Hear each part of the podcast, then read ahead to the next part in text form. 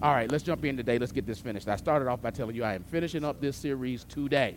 And so, the past few uh, months or weeks, I should say, we have been doing this series called Life Revolution. And we started out by uh, talking to you about uh, upgrade. The first message in this series called uh, Upgrade DIY. Then we dealt with discovering you. Then we dealt with release the pressure. All of those three was under uh, self mastery. One of the things in life that you're going to have to master is you. And so we started talking about this whole life revolution in self mastery. Uh, I think the biggest hindrances to our forward motion in life comes because we have not mastered the self. We master our phones, we master our children, we master recipes, but we don't master us. And once we master us, things are going to get better. Tell yourself, I'm going to master me. Then we went into the relationship component and we started dealing with, uh, we did a, a family component called I Got You Covered. Last week I dealt with the friend side of relationships that's called uh, Where There's a Friend, There's a Way. I believe it's going to bless you. We got great feedback from that. So go out to our website and go out to uh, Apple Music.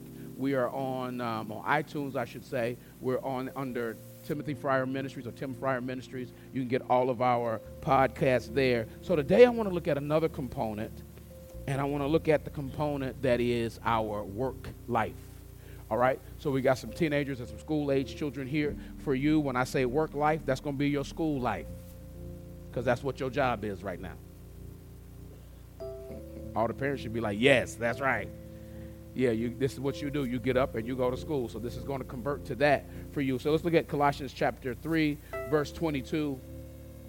I'm going to start there. We're going to go over into chapter 4, verse 1. And it reads from the NIV version it reads, Slaves, obey your earthly masters in everything, and do it not only when their eyes on you.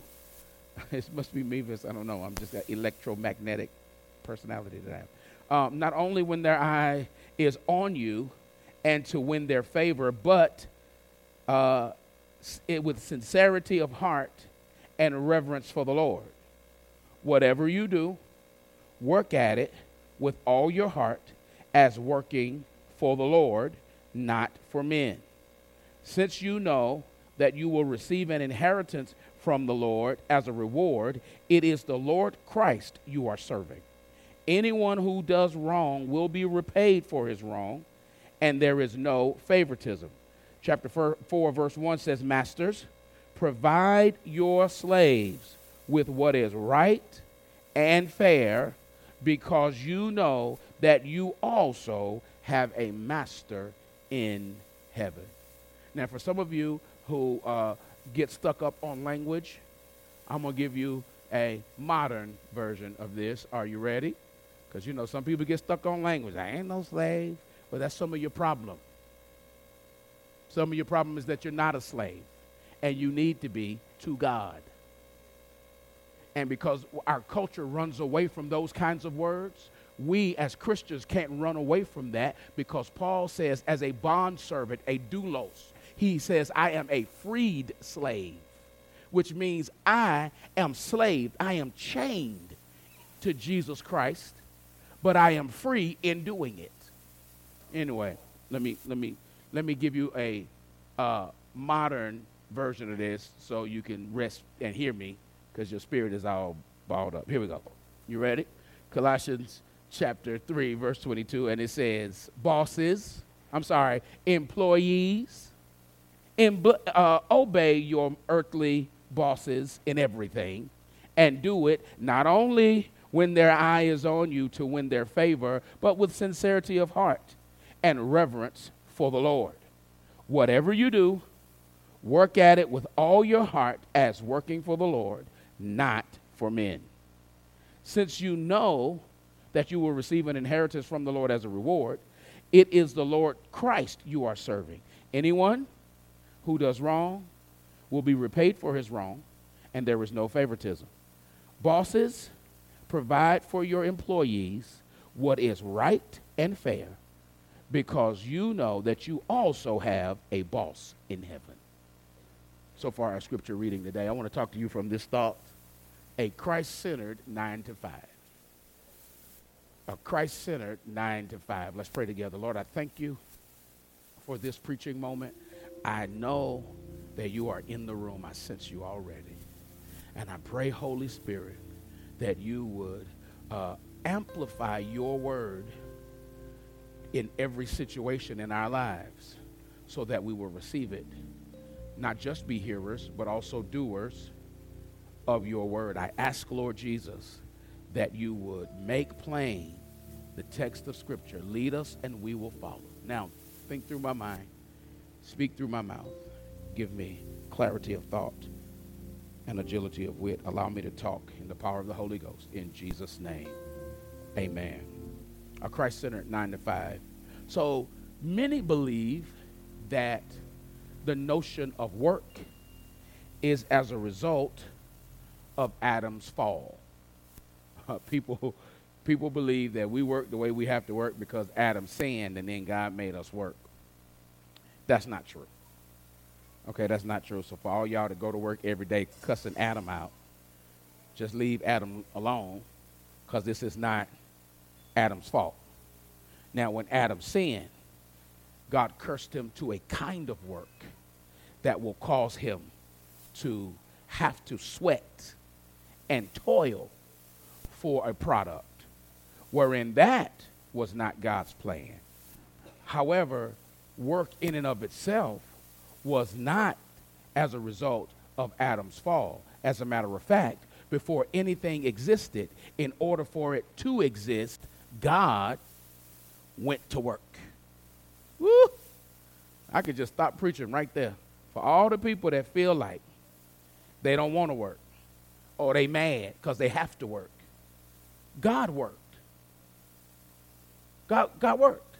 As a matter of fact, God looked out, uh, Genesis 1, over nothing and resolved that there should be something in the space of nothing, and he worked on it for six days.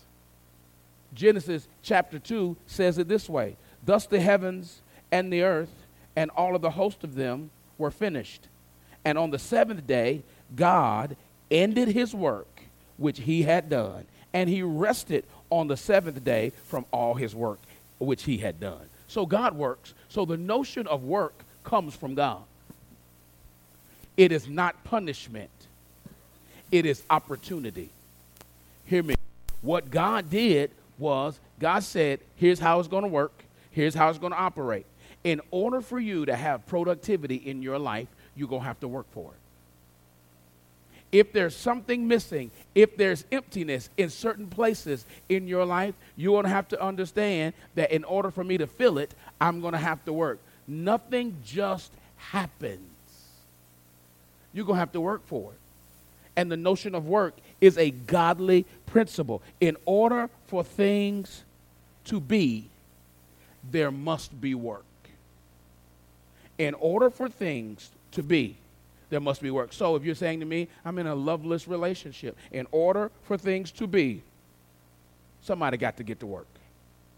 You want some peace in your life? In order for things to be, you're going to have to work. You need more money? In order for things to be, you're going to have to work for it. If it doesn't exist and you feel like it needs to exist, you're going to have to work for it. Fruit or fruitfulness or productivity does not happen without work. Y'all with me on that? All right, good. So then, work is the productivity of or a result of action. Productivity in your life is a result of action. So uh, that's God's view of work is that we should do it because He did it. Now let's deal with our view of work real quick because our view of work in society we've created this label or this designation regarding work and we called it we call it secular and sacred.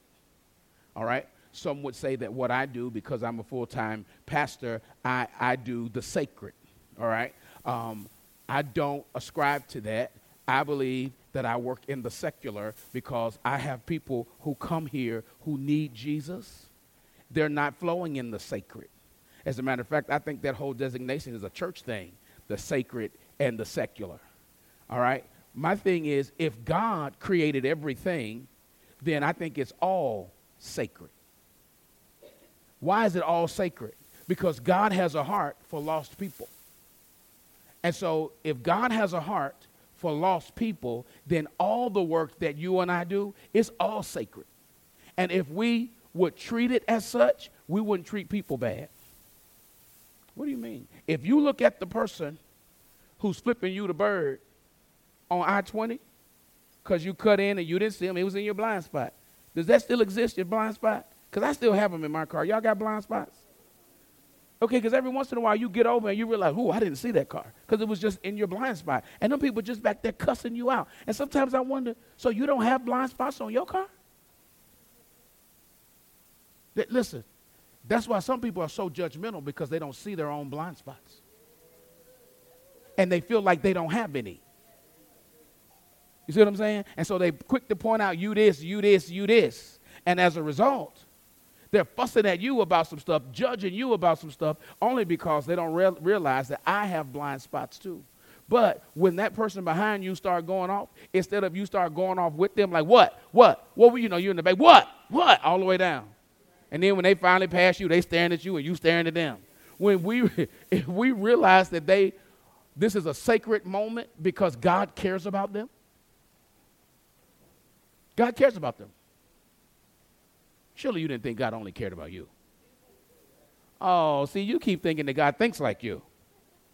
So because you're only concerned about you, you think God is only concerned about you. Let me clear that up. He is concerned about you, but he's also concerned about others. Okay? He, he's also concerned about the lost. Here's what Peter writes, and I think it helps us understand that this whole sacred and secular, I think it's all sacred if we are working for God. It's all sacred. Here's what Peter says. He says, The Lord is not slack concerning his promise, as some count slackness, but is long suffering toward us. Here it is, not willing that any should perish, but that all should come to repentance. When we understand that and we start understanding this view of sacred and secular, as Christians, we need to have the heart that is all sacred to us because God cares about everybody and He doesn't want to lose anybody. You hear me? So, so you probably could take out of your vocabulary, you could go to hell. You need to take that out of your vocabulary. Look at y'all like, who says that? Not, not those who say you believe in the salvific power of God. What is that? In the salvation of God. If you believe it, you shouldn't say that to anybody. Oh, gosh, I didn't think it was going to be like this today. I'm just talking about work. Quit saying that to your ex. Quit saying that to your neighbor who you can't stand. Quit cussing your cousins and your sisters and brothers out saying that. Not when you are a Christian. Or maybe that's what we should should we be judging that? Should we be, be judging your status based on how you care about others? Because it is not his desire that any should go to hell. Boy, I'm preaching real good right here. I'm, t- I'm preaching way better than y'all talking, but you know what? Today I am feeling me, so I know this is a great word, and the Lord has given it to me. So whether you say anything or not, I'm going to preach it, and I'm going to preach it like you standing on your head. Because the bottom line is this you can't tell me that you love God and you want to be, or I want to do ministry full time, but you are damning people to hell. Because that's not his way. So then everybody is important. Sin is how he, the reason he delays, oh man.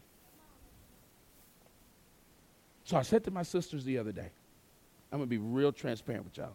And I really don't care. It's a good day to be transparent because I don't care if you judge me. Listen. so listen. Uh, I said to my sisters the other day, um, Monday before last was the one year anniversary of my dad's passing. And as we were talking about it and talk about how much we missed him, I said to him, I said to them, I said, guys, I, um, I said, I don't know. I, I'm going to be honest. And there were times that I was mad at my daddy and my mom died when I was 25. And there was times since that age that I would say, Lord, You should have took daddy first. Because I need my mama.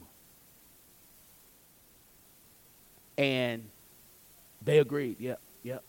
I said, but what I have realized in the 20 something years that he lived after her, that the Lord did him and us a favor in allowing him to stay here and not taking him the glory because there was some stuff that he still needed to impart. There was some stuff that, that, that both relationships on both sides needed to fix and appreciate at another level. And the legacy that he left, he would not have left it had he gone early. And so, what God was saying to me was, I gave you more time to get the legacy he had in him, I gave him more time to get it out of him and into you guys. You see what I'm saying? So, so then, God has a way of delaying because he has some intent for everybody. Okay? He, he has intent of those for those toward those who do, do not know him. And so he delays so they can get an opportunity to get it right. Y'all with me? And see, you ought to be happy about that. Because although you telling one side to go somewhere, the other cousin you love to death. This is my sister. This he just, we just like brothers. But they don't know Jesus. And we need him to delay. So we can be cousins here and cousins in heaven. You understand? And not be trying to send fireproof postcards to hell, like how you doing, Ray Ray. We we not we don't want to do that. Man, y'all, y'all, y'all a hard crowd today. Okay. So so here's what needs to happen there needs to be a paradigm shift as it relates to the marketplace when it comes to us. All right? Uh, what this stage is to my job, your workplace is to you. Paradigm shift. All right? I'm trying to help you get this shift because a paradigm is the way you see things. Paradigm shift is seeing the same thing in a different way. You know what I'm saying? So what this stage is to me, your job is to you. So I, there are days when I don't want to come here, but I realize that this stage to my job is important. You got to realize that your job is important. Stop fussing about it every morning. Stop fussing about it. Stop, stop uh, dreading it. Yeah, we're going to talk about it today. We're going we're to get you shifted in your thinking. All right, we're going to get you shifted in your thinking because God is using you, but there's a disconnect because He sees your job as this. You see your job as a problem. Okay? So here's, here's what my pastor says. I'm going to give you one of his quotes that I really like.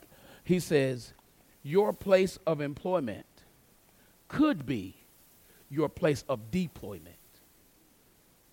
All that I'm a soldier in the army of the Lord. I'm a king. Look, I, look, I, I'm a God. God put me in the earth. I'm carrying him, but you don't want to carry him at your job. But it could be your place of employment or your first period class. Could be where he is deploying you to do work as his agent. Oh, Lord. Okay, let me give you another one he says I really like. He says, although your job may not be your mission, it might be your mission field. Oh, God got me in the earth. See, I, I come here every day. I'm just having to get because I need this money, but this ain't what God told me to do. God has called me to something.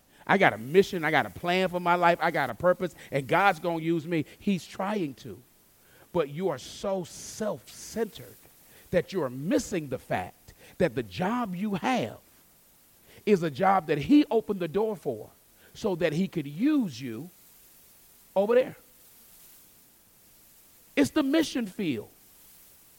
I want to make sure you're clear because, see, we keep thinking that's the whole sacred sec- and secular. I want, I want a job in ministry. You have one. You have one. When you go in the office on tomorrow morning, You are on your mission field. You are doing for them what I am now doing for you. My job is to equip the saints. Your job is to make sure you go get the saints and bring them in. Oh boy. Here's some statistics. This will help you. Less than 20% of Americans attend, attend church regularly. Less than 20% of Americans attend church regularly. Now, watch this. At this rate, uh, the projected church attendance for 2050 is 11.7% of Americans. What are we? We headed into, what is this, 20, 2020. In 30 years, 11% of Americans will be regular church attendance, attenders.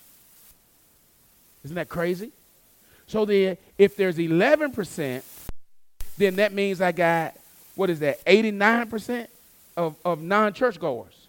Watch this 100%, just about 100% of the 89% non church attenders going to get up and go to work the next day.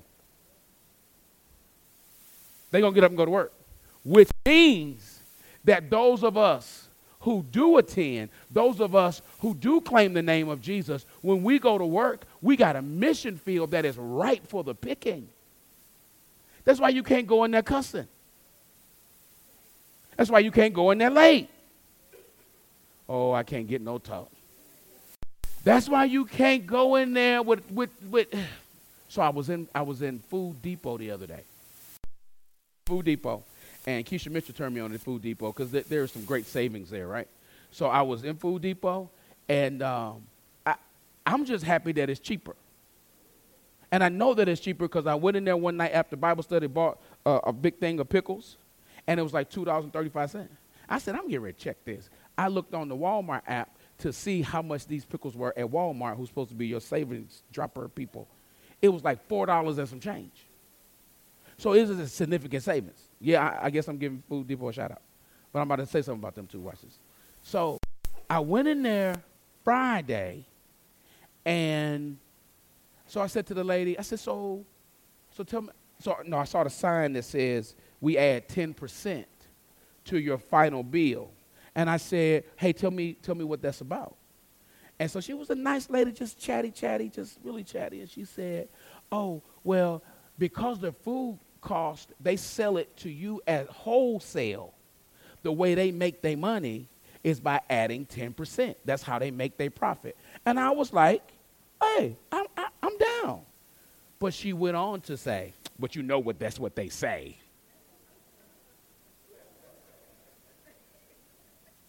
What? You know that's what they say. You know you you know everybody's out for their own. She just kept going on, and I was thinking, are you kidding me?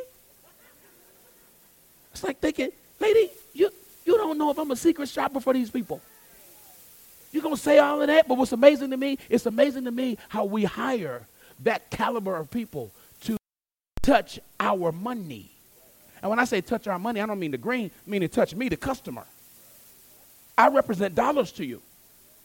You see what I'm saying? And so if she was an agent of Jesus Christ, I don't even want to hear what you had to say about Jesus because you are not a good employee of Food Depot.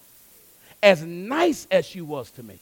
She was so kind. But somewhere she gets something in here against Food Depot. You know what I'm saying? Something in here against Food Depot. Now watch. Uh, I bought a turkey because um, my pastor friend in Dallas, who I went to preach for the other, way, other day, his church gives away turkeys. And somebody at his church um, put the name of a family who was in need, and that family was in Douglasville. So he called me and said, Hey, can I get CCC to partner with us? I was like, No sweat. You know, we'll do it. And so we're going to sit our, our uh, uh, elders over and take the turkey. But I bought the turkey since I was in Food Depot and it was so cheap. I bought the turkey. And so the lady was like, You're only supposed to buy two turkeys. And I had three. And she said, Hey, you're only supposed to buy two turkeys, but I'm going to be nice and let you have three. So I was like, Great, thank you. And I was like, Yeah, this third one is for the church, blah, blah, blah. She said, See, I didn't even know that. God is good. God is so wonderful. And she started talking about God. And it was after that that she had all that to say about Food Depot. Now you love God, but your heart is stained. And now, although you're praising God, you're still giving me a bad taste about your employer. So you grinning and then dogging Food Depot and taking their money. I don't know. I can't listen to you about God. Because I'm right now, I don't know. You might get fickle on God if something happened in your life. Are you hearing what I'm saying?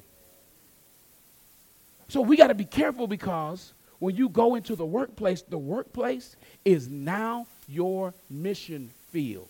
Hear me. Hear me clearly. You come in here to get information, to be charged, to be knowledgeable, to have worship, to have this God encounter, to be uh, infused. And then you go out there to win for Him. What's your win record? Since you dogging the Falcons? What's your win record? I mean, you work for the one who created everything. He should be winning all over the place. What's his win record with you? How many people have you turned away from him because you nasty at work?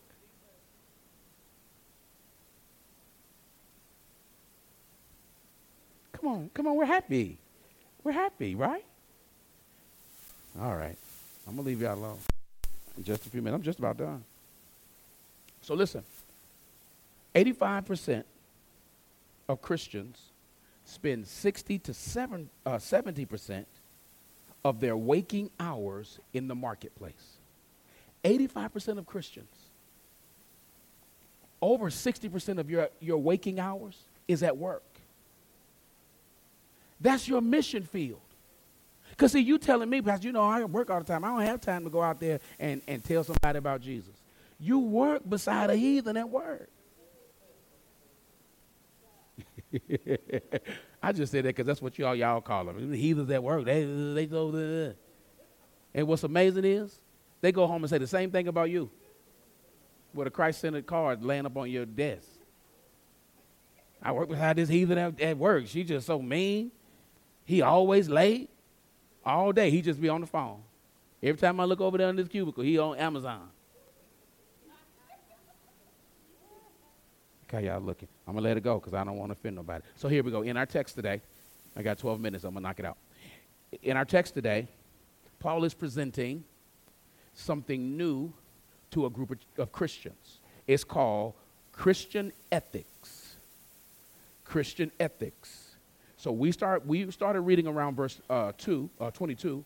But when you go up, you've heard this text before. It starts out by this. He's, it's a whole new concept.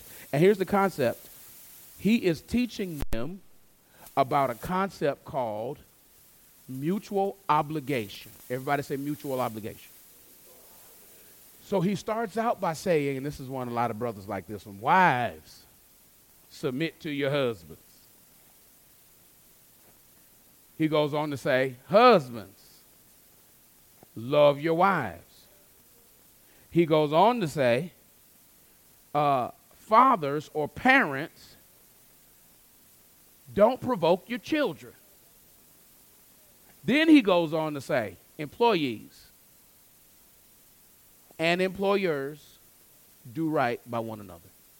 This is a very uh, new concept in Christian thought for the church at Colossae because what normally is the case in the uh, uh, Greco Roman world, what's happening is the man of the house or the father of the house is the one who is also the slave owner or is also the employer.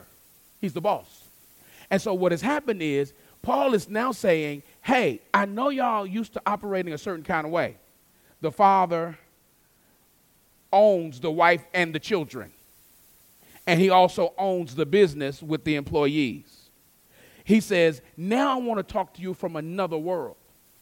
He says, now, everybody who is a Christ follower has an obligation to one another. So, wives, I know your husband says submit, and you should. But let me say to husbands, you ought to love. Okay? He goes on to say, I know that the children should be obedient to you, but also parents. Don't provoke them. Don't keep pushing them. Here's what the text really means don't come down so hard on them that you break their spirits. All the children ought to say amen to that. So then he goes on to say, Now, I want to talk about this work life. Because really, what Paul is saying, in the life of Christ, there's uh, you fall under two categories. You fall under family life and work life. And both of them should be in Jesus. That's what he's teaching. So it's a whole new ethic that we got going on. That there is a mutual obligation that even though, and here's what I like about Paul Paul saying, in this family, because in this text, you see, this is the subtle stuff that we miss sometimes. In the text, he's talking to slaves, if you will, he's talking to employees. In the regular flow of the world, they don't exist. Talking to a slave is like talking to a cow, it's property that's owned. So in the normal world, it would be hey, those of you that own stuff, let me talk to y'all. Not even to the wife, not even to the children, not even to the employees. Paul says, in Christ, everybody counts. So I want to talk to everybody. Y'all missed that. Y'all missed that. And let me go on and step into this social commentary really quick. While black lives matter, in Christ, they all matter. See, I know this is like the stuff we want to. You want to go to the militant churches that big and the black and the pastor be like black people and we need to do. That's not where I am because I am not Afrocentric. I'm Christocentric because you can be black and go to hell. My job is to make sure that you are black, filled with Christ, so when he comes again, you go with him. I want to see all the black people in heaven. See, ain't nobody talking about that. I want to see all the black people in heaven. Can I get an amen from some black person in? Y'all looking at me like I'm crazy. Put me on CNN. I don't care. I'm trying to get there. Because Paul is saying everybody matters. Not just the ones who own, but even the ones who are being owned. He says we all matter. And I want to talk to you, he says, about the way you live in Christ. So then he purports as, as this, this thing in my last seven minutes. I'm going to today. So proud of me. I'm proud of me. So he says, employees, I want you to work well. Employers, I want you to treat well. So he's teaching this. Here's what you, I, I want to give you two principles here uh, that you should approach work with that Paul gives us. It's only two. And I want to give you two because I don't want to confuse you. And when you go to work tomorrow, I want you to have it. There are two principles that you need to approach work with when you go. Number one is motive, and number two is perspective. Okay? When you go to work, you need to make sure that you keep your motive right and your perspective clear. So let's deal with motive for a second. Your motive, here it is. Our motive in the marketplace should be to get my work done in excellence. Let me stop right here because that's counter that's counter that's countercultural. Because if you be if you tell the truth, and I ain't gonna ask nobody to show hands, but if you tell the truth, most of us are like this. I'm going to work so I can get my money. Thank you for being honest, Adrian. Thank you. I'm going to work to get my money because I don't care nothing about all of this. I don't care nothing about none of that. I want to get my money. Paul is saying here that should not be your perspective. Your perspective should be to get my money. No. Your perspective should be to do my work and to do it in excellence. Listen, Christians cannot go to work and do work to just get by. I know. I know. See, in all of this preaching for all these years, just name it and claim it. Go out to the park, go out to the car lot, put your hand on it. And all this kind of stuff. We hadn't been teaching Christian ethics that says when you go to work, as a Christian, you should excel. As a Christian family, class, uh, uh, students in school, you should be excelling simply because you believe in the Lord Jesus Christ. You walking around here with these Jesus is my homeboy t shirts? What's that other one? Uh, God is dope. All, all the Jesus paraphernalia that he ain't getting nothing from. He ain't, ain't nobody tithing off that. I'm gonna get my own line. I'm gonna tithe off mine. Lord, give me a line. I'm gonna tithe off mine. You know I will. So listen, we got to make sure that the work that we produce inside the marketplace is worthy of Him. So it can no longer be just getting by. I'm going to do just enough. What Paul is really saying here, and he says it very clearly, he says, You cannot be a great worker when your boss is looking. You cannot be a good student because your teacher is walking down the aisle and now I'm going to act like I'm doing my work. As soon as the teacher passed, I'm going to start walking and playing again. I'm to start talking and playing again. You see what I'm saying? So, so you got to make sure Paul is saying this is not just about when he's looking, or it's not just about brown nosing. If you're going to be a fantastic worker, be a fantastic worker. Not because of who notices you. I talked to a guy the other day, guy who I just met that day. We were just talking about work and business, and I was talking about some coaching stuff he said to me, he said, man, I made, I made a mistake. I was working for a big firm, and I mean, he does well now. He said, but I made a mistake that I, that I, that I took with me. He said, I was working in HR. It was a large HR department, but there was only about four black people, and I was a black man, even fewer black men in the department. And he said, my boss told me that he wanted me to apply for this job because he knew I would get it. He said, man, I had favor. And I even, he said, I even had an inside track on what they were going to ask me. I was ready. He said, and it went to somebody else. And he said, I got so angry that they stepped over me for the job. He said, I quit. He said, my mentor told me, hey man, you're going it's going to be hard for you to replace that money whether it was with the position, the promotion, or not, it's just going to be hard for you to replace that money. He said, and so I learned the lesson that when it was my time, it was going to be my time. And I should have just stayed because it wasn't my time yet. And he said, what happened was I got offended and I left early. I said, but the best thing about all of that, since it had to happen and it, it went down the way it did, is that you learned the lesson from it. See, what needs to happen at work is that you are a stellar employee, not just in work, but also in response to some stuff that you feel like ain't right. You got to respond in a way that still puts Jesus in a good light. You hear me? You can't go to work and lay your religion down. Oh, I can't get no talk right there. that's the kind of stuff we do because it ain't church. But what you're missing is it ain't church. But that's where you go do the work that you learn about in church. That's the way you do it. Good morning goes a long way in Jesus' name. Good morning. And inside you can say in Jesus' name. I'm, I'm representing him. I'm mad. I don't want to be here today. And so because I'm representing him, good morning. Let that sit there for a second.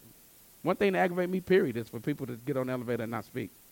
Or they get on my nerves. Or for me to get on the elevator and speak to people and they don't say nothing. In my travels, that happens a lot. Like in early mornings, you get on there, there's like five people in the elevator at the hotel, and nobody, you say good morning, nobody says nothing. You know I'm that guy. I turn around and say, good, good morning. I look at everybody, they be like, oh, good morning, good morning. I want to be asleep just like you. I look at everybody in the elevator. Close quarters. Let's not do that in here. Good morning, everybody. Good morning, class. Everybody, good morning. I just say it together. Let's get it done. Okay, so watch this. Uh, uh, here, here's something the Lord show, showed me that I think is going to help us all as it relates to work. And my time is gone, so I'm going to move fast. He said to me, Tim, just like my people come into my presence or come into the sanctuary and they worship and I come in, he said, just like at home, when they listen to their music and they lift their hands and they worship, and I come in, I'm invited in. He said, you can also live in my presence at work. And I said, tell, tell me about that. You got to give me an example because I they ain't gonna buy that. I said the people ain't gonna buy that. You at work, you got you got somebody on this side blasting the spiritual vitamin. You got the other people on this side, you know, low key playing ratchet. How, how that's gonna happen? Come on, you know you know your coworkers be over there playing ratchet booty music at work. Yeah, I don't want to be here. Okay. He says, he says, I want you to look at this. Psalm 24, Psalm 24, verse 3 says this Who may ascend into the hill of the Lord, and who may stand in his holy place? In other words, who gets access to your presence? Look at what the text says. It says, He who has clean hands. Clean hands is your works. Make sure that the work that you're doing is good. That's what clean hands mean. And he who has a pure heart, that's your motive, who has not lifted up your soul to an idol, which would be money. At that place, you get access. So, watch. When you go to work and you're working with excellence and the right motive, God says, I step right in. He says, Surely you didn't think the great ideas you've been having and the good problem solving skills that you got you, surely you don't think that's you. That's me. That's because I'm stepping into your life. I, you said some stuff in a meeting one day that you didn't even know you were saying. And the manager heard it was like, wow, that was a great idea. Let's look at them. They might need a promotion. And that was God because his presence is on you. You don't have to go to work and not be in his presence. See, when you think that way, it's to help you be okay with going. Don't get me wrong. It ain't to make you feel like I'd rather be here than in bed. That ain't, that ain't to change. You're going to always want to be in bed if you can be in bed. But since you got to go, am I right about it? Am I the only one that be like, would rather be home? I mean, I love what I do here, but I'd rather be home.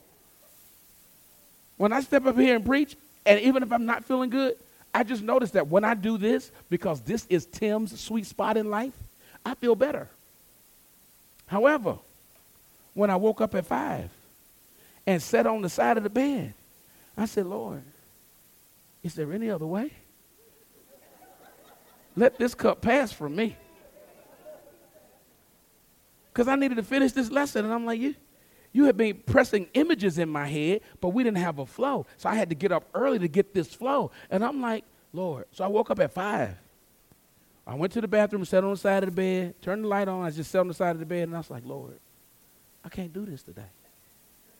So I laid down put my alarm on for 15 minutes, put a 15 minute timer on. I left the light on because if I gone deep, y'all would have been like, where's Pastor? y'all would have been looking for me. I, listen, so I get it that there are days when you don't want to go. But the days that you go, you need to know that you go in his presence when your work is right and when your motive is pure. Y'all hear what I'm saying? What kind of day could you have?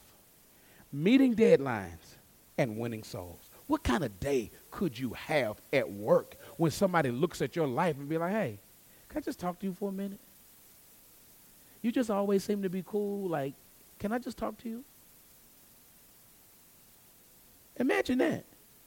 Imagine that you don't have to knock on doors to give Jesus, that they'll come and knock on your door.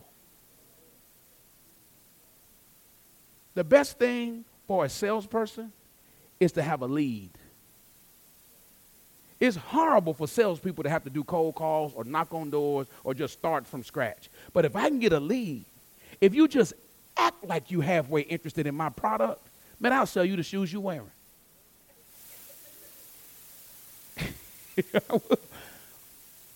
so then if you get to where, listen, if you say to me, I just don't seem to have opportunities to win souls to Christ, I just kind of feel like I, maybe I'm not doing my part. Number one, you're not, and you should be. Now, wait, ooh, Pastor, I felt guilty. Good. That is my intent because he wants to use you. You are the salt of the earth. All right? So here's the deal God allows people to have food that's bland and flavorless. And you become the salt in the office And then they come over to you, it's like, listen, I'm so tired of eating this meat with no salt on it. Can you help me? Whether it's a work related issue or a life related issue, they see something in you. And then it becomes an open door, not an open door for you to kick it in and be like, you know, you need Jesus, don't you? I've been waiting on you to come over here to my cubicle. That's not what I'm saying. I'm saying that you build relationship in such a way that they want what you have. And it happens at work. It could happen, you know. And this is the reason why we at Christ Center Church don't do a whole lot of church. We don't do conferences. We don't do all that stuff because I want you to be out there letting that light shine. It is at that place at work where you start using your spiritual gifts. That's why we have uh, uh, core essentials where you find is get, get connected. Which one do we do it in now? I think it's get connected where we find out in core essentials what your gifting is. So you can walk in work in your evangelistic place and know it. The reason I do what I do at the rate that I do it is because I know my gift. You know what I'm saying? So when you know your gift, you can go to work, do your work. And when the moment kicks in, you'll be ready because you know this is my gift right here. I got the gift of helps. I'm gonna come over here and help you do this. And as while I'm helping you, you're gonna you're gonna open your your life up to me. And the Holy Ghost is going to give me a word of knowledge. And I'm gonna tell you, here's what it is right here. And then next thing you know, it's like, you know what, you was right. How did you know that? Shall I don't know. Next thing you know, he'll bring you another thing. Let me pray with you. Can I pray with you about it? No, we're not going to pray up in the office. You're trying to get me fired. Because the Lord's going to give you wisdom too. Because you hear what I'm saying? Now don't get so don't get so off your game that you in there speaking in tongues in the office and they be like, "Hey Mary, can can we see you in the office?" hey, I, I don't I don't know. I didn't know you were from another country. We didn't know that language, but we're just not going to need you around here anymore. We, we do not need that. Okay? All right, I got to go. So, number one is your uh, motive. Number two is your perspective. Here it is right here. Our perspective in the marketplace should be that God is my boss. That's your perspective. That God is your boss. Now, listen, that's going to help you on a whole lot of fronts. Because if God is your boss, then number one, you know that God is always looking. Let me say this to you. For those of you that own your own companies, God is your boss. So every deal you make that you feel like you ain't got to answer to nobody, you still got to answer to Him. The way you spend your time, you still got to answer to Him. The way you spend the company's money, even though it's your company, you still got to answer to Him. So you got to know that God is your boss. Now, here's how God, how Paul does this in the text that I think is amazing. When you look in the text, he often says, "Hey, put that 22 back up for me, uh, Christina." 422. I'm sorry, 322 Colossians. He often uses whatever you do. Uh, blah blah blah. Let's go to next 23. Here it is. Uh, yep. Uh huh. I'll take that one. Nope. Go back. What was it? I, whatever. Whatever you put up, I'm a preacher because I feel like preaching today. Here you go. Uh, he says, don't try to get their favor, but in sincerity of heart, watch this, and in reverence to the Lord. Whatever you do, go back, girl. Okay? Whatever you do, work at it with all your heart as working for the Lord, not men. Keep going. He's really he's strategic here. Since you know that you're going to get an inheritance from the Lord as a reward, reward, it is the Lord Christ you are serving. Now let me let me say this. When you start looking at Paul's writings, it, this is a this is a, a, a, quite interesting connection. Normally he will say something like uh, Jesus Christ, Christ Jesus, the Lord. But here, whenever you start seeing these, you got to look at what comes first, because now he's saying Lord Christ. Oftentimes he'll say Christ Jesus, which is the anointing resting on the man. But here he's saying, Lord Christ. What is mentioned first is what is important. The word Lord right here is the word kurios, comes from the word kuris, which is supreme. So what he's saying here is you work for the supreme authority. So even though you got a boss, your boss got a boss, And when you come in here, you work for your boss's boss, who is also your boss, the supreme authority. So he, this is what I like about this. Because when I do what I'm supposed to do, the supreme authority works on my behalf. You hear me? Even though my direct report may not see it that way. Your boss may make one call, but because your boss says, no, no, no, no, I put you here for a reason. I got this. They'll come back to you and be like, no, I was thinking. Maybe we shouldn't do it that way. Maybe we should do it the way you. Maybe I am going to give you this time off. Maybe I am going to assign, I'm going have to sign so you can get that benefit. Um, because initially they said no because the direct report said it. But the one who you actually serve, the supreme, says, I got this.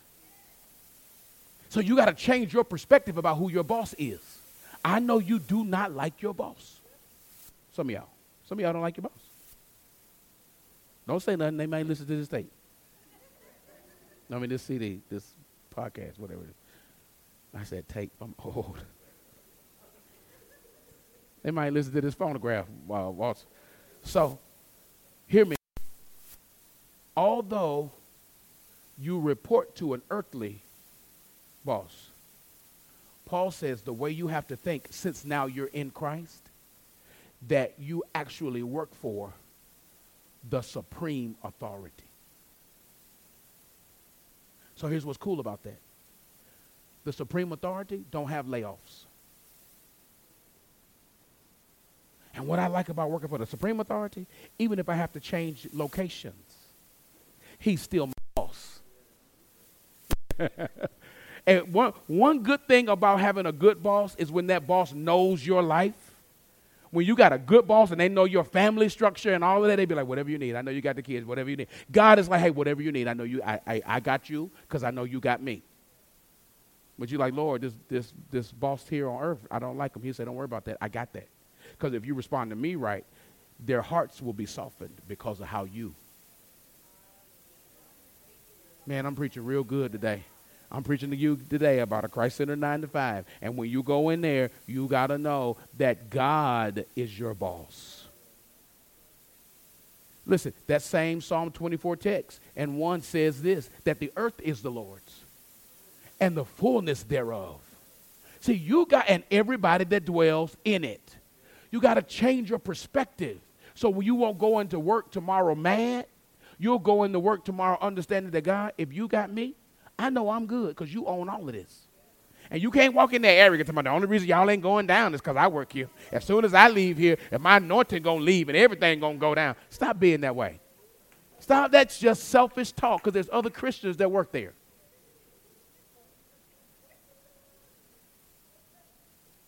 And if there ain't other Christians that work there, you've been there for 20 something years, it's your fault.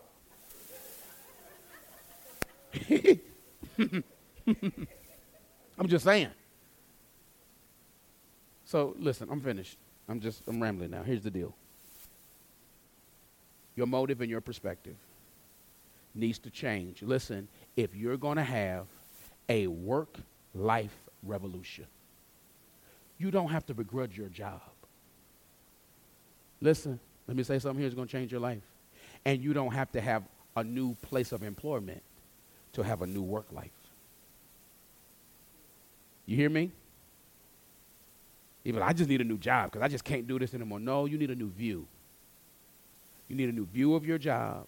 And if you listen, if your job is controlling the way you think, then you ain't in control of your mind.